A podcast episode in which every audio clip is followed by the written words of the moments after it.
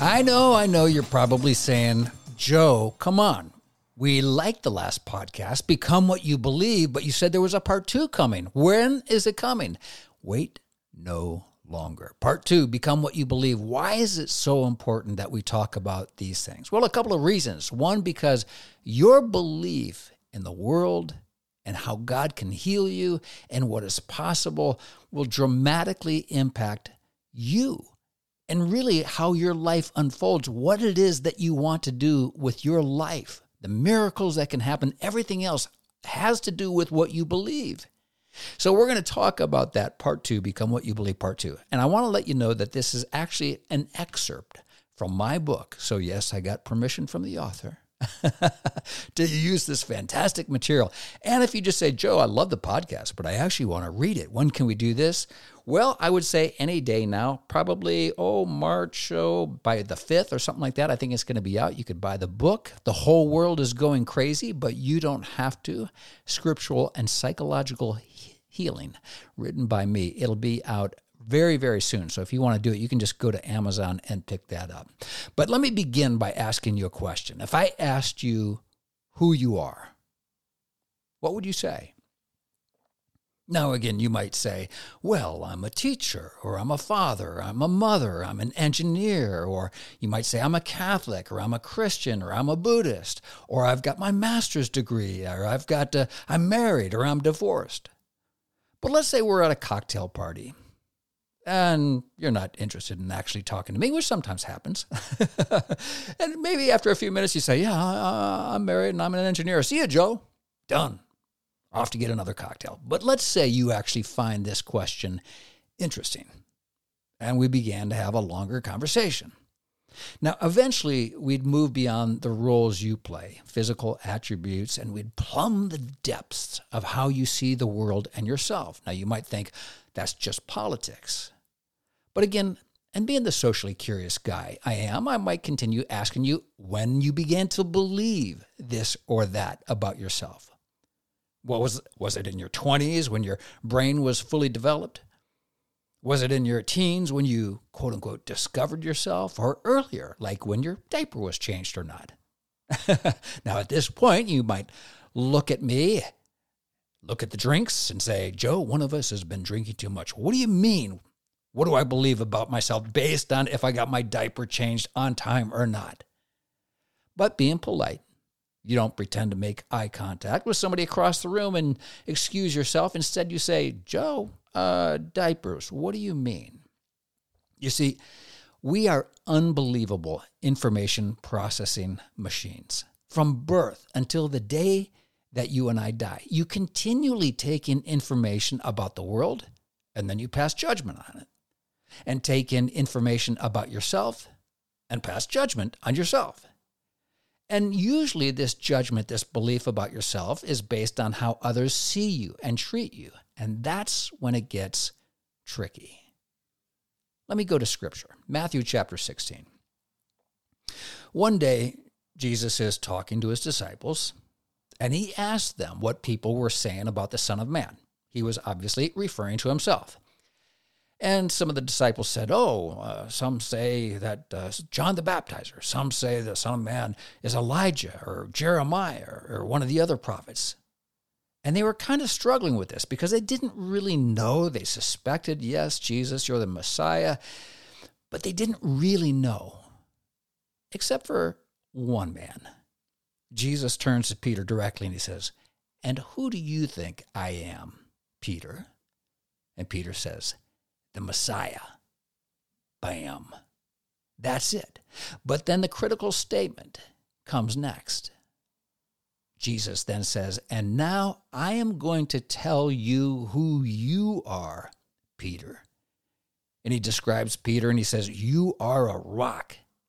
And Peter was the foundation upon which he was going to build his church. Now, again, why do I bring this up? Back to our, com- our cocktail conversation. As I said, you began taking in information about who you are from infancy. And of course, you may not consciously understand this.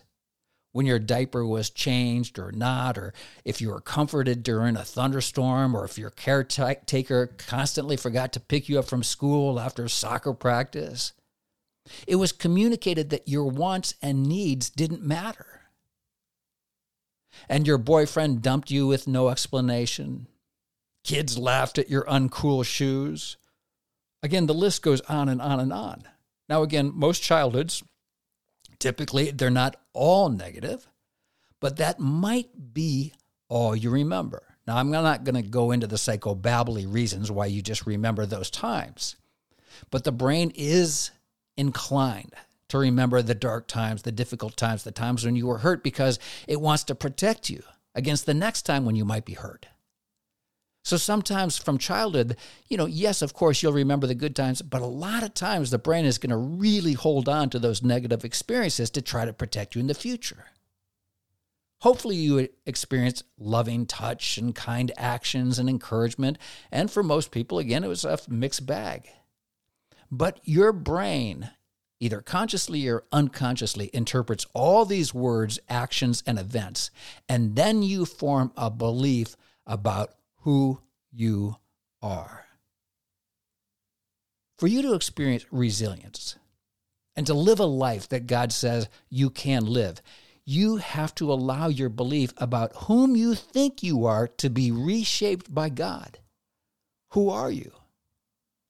Now, Scripture doesn't say how Peter responded to Jesus' assertion that he was a rock, but I suspect he initially had a hard time taking it in. After all, when Jesus performed that miraculous catch of fish for Peter and his fishermen, right? Peter's response was to ask Jesus to leave because Peter saw himself as being unworthy. Yes, it was a remarkable event, it was a miracle. But again, Peter didn't see himself as being worthy of this miracle. Peter's response was based on shame. But Jesus saw him differently. Who are you? See, every opportunity you encounter, every relationship you experience, your mood, even the chances you take will be shaped by how you see yourself and your belief about yourself in the world. Now, again, I like to do this little game. I like to have this little psychological experiment. and I'm going to ask you one question.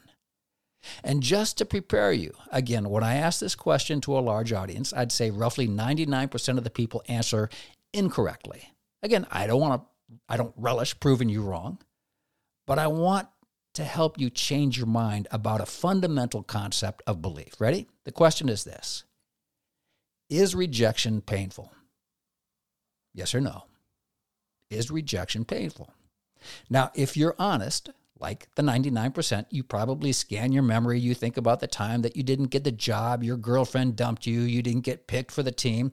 But just go ahead and, and think about your own rejection experience. Now you're thinking to yourself, is rejection painful? Yeah, uh, it seems obvious. Rejection is painful, right? And then you go for it. Yes, Joe, rejection is painful. Really? Now you hesitate. Uh, yes, rejection is painful wrong. What? What do you mean, Joe? Rejection's not painful? All right. I'm going to illustrate this with a story with two different endings, so pay attention. Take one. Your best friend sets you up on a blind date and you're super excited. Oh, wow, it's been a while, you say to yourself. But you put together your best outfit, one that says, I'm casual, but also says, I care. I Again, have no idea what that would look like, but just let's assume that you know what it does. And you remind yourself to be polite and curious, and you get a rest reservation at that oh so difficult restaurant to get into. And the night is superb, you tell yourself. You think this could really go somewhere. You hope. Then at the end of the night, you muster up the courage necessary to ask your date if you could have another date next weekend and she turns to you with those beautiful green eyes that you've already fallen in love with, and she says, Yeah, I don't think so. I have to wash my dog. A weekend? Yeah, pretty much, she says, and I'll probably be too busy for the rest of my life. Sorry. And you stare blankly at the outside of the door that she just slammed on you. And after you manage to close your mouth and let the shock slowly wear off your face, you say, I'm such an idiot. Of course she doesn't want to go out with me again. I'm a loser. Just more proof that I'll never find love. Well, hopefully I can go home and my cat doesn't feign indifference. Yeah, good luck. Okay, I agree. That was pretty painful. But before you think that I've just solidified your belief that rejection is painful, let's try again. Take two. Your best friend sets you up on a date and you're super excited. Oh, it's been a while, you say to yourself, and you put together your best outfit, one that says, I'm casual, but also one that says, I care and you remind yourself to be polite and curious. You get a reservation at that oh so difficult restaurant to get into. The night is going superb, you tell yourself, and you think this really could go somewhere. You hope. And then at the end of the night, you muster up the courage necessary to ask your date if you could have another one next weekend. And she turns to you with those beautiful green eyes that you've already fallen in love with, and she says, Yeah, I don't think so. I have to wash my dog. A weekend, you ask? Yeah, pretty much, and I'll probably be too busy for the rest of my life. Sorry. Now, again, I'm going to let you think about your answer for a minute before I ask you again Is rejection painful? And with even greater vehemence, you say, Yes, Joe, rejection is painful. But wait a second. This time, instead of the harsh tongue lashing you gave yourself in take one, you speak differently to yourself. In an alternate ending, you say to yourself, you know what? This was one date. And relationships are meant to be cultivated. And this is something I can do. I'm a good person. I'm kind, loving, generous. I've done a lot of work making the most of my life. There's a good chance that someone will find my trait desirable. Eh, let this one go. I might have saved myself from continuing a relationship with the wrong person. God sees a larger context. Again, I ask you, is rejection painful or is it what you believe about yourself that causes the pain? Now, I'm not suggesting this is particularly easy especially if you've experienced serious or significant rejection early on. But just like learning new skills, you can learn to speak to yourself differently. You can see yourself differently. How? It begins by allowing yourself to be loved by God and to let Him tell you who you are. You are a rock, Peter, Jesus said. Again, Peter needed to see himself differently through the eyes of love incarnate. You too need to see yourself differently. You are God's most precious creation. As Psalm 139 says, God formed you in your mother's womb. You are a wonderful creation. Right? No matter what you've done, as you're told in the story of the prodigal son, Luke chapter 15. God is ready to take you back. He wants to wrap you up in his arms and celebrate. Again, you got to think about how has your belief in yourself actually formed your belief about yourself? How was your experience with other people? You're no good. You're unlovable. And some of those messages might have been communicated to you directly but probably most indirectly when your needs weren't met, when nobody paid attention to you, when somehow others rejected you, you formed the belief that I'm no good. I am just reject material. But I want to suggest that for too long, you've lived a life defined by how others have treated and defined you. God says that you are worthy. He has chosen to dwell within you. He is moving you and guiding you and reshaping you. It's time to let God tell you who you are because He created you to live with Him for all eternity. He has chosen to place His Spirit inside you.